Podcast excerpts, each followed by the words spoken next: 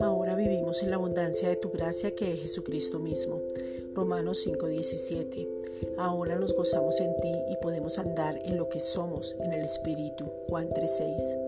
Te pedimos, Padre, en el nombre de Jesucristo, una revelación sobrenatural de la ley del Espíritu de vida en Cristo Jesús. Romanos 8:2. Te pedimos, Padre, en el nombre de Jesucristo, que podamos entender, crecer y comprender la sobreabundancia y maravillosa gracia, el regalo maravilloso que nos has otorgado, ver la gracia como lo que es, una persona y no una doctrina.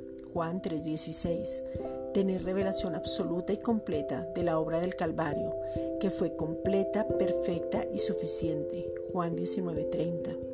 Conocer que la gracia y la verdad vinieron por medio de Jesucristo. Juan 1:17.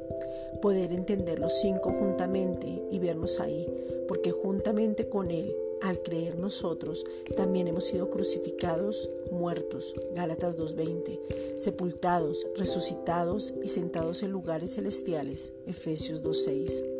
Que podamos conocer al Espíritu Santo y tener una dirección clara para que nuestro espíritu pueda entender cada palabra revelada y aún lo más profundo de la palabra que es Cristo y poder sumergirnos en ella. Mateo 7, versículos 37 al 38.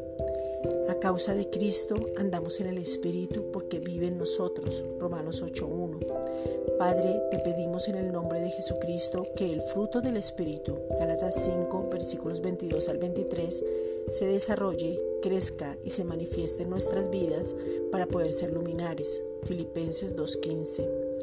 Que irradiemos luz, que seamos esa luz en medio de las tinieblas y esa sal que produce sed, y que cada palabra sea de gracia, sazonada con sal. Colosenses 4:6, para que muchos vengan al conocimiento de la verdad que es Cristo mismo y poder responder como debemos responder a cada uno. Primera de Timoteo 2:4. Gracias Padre. thank you.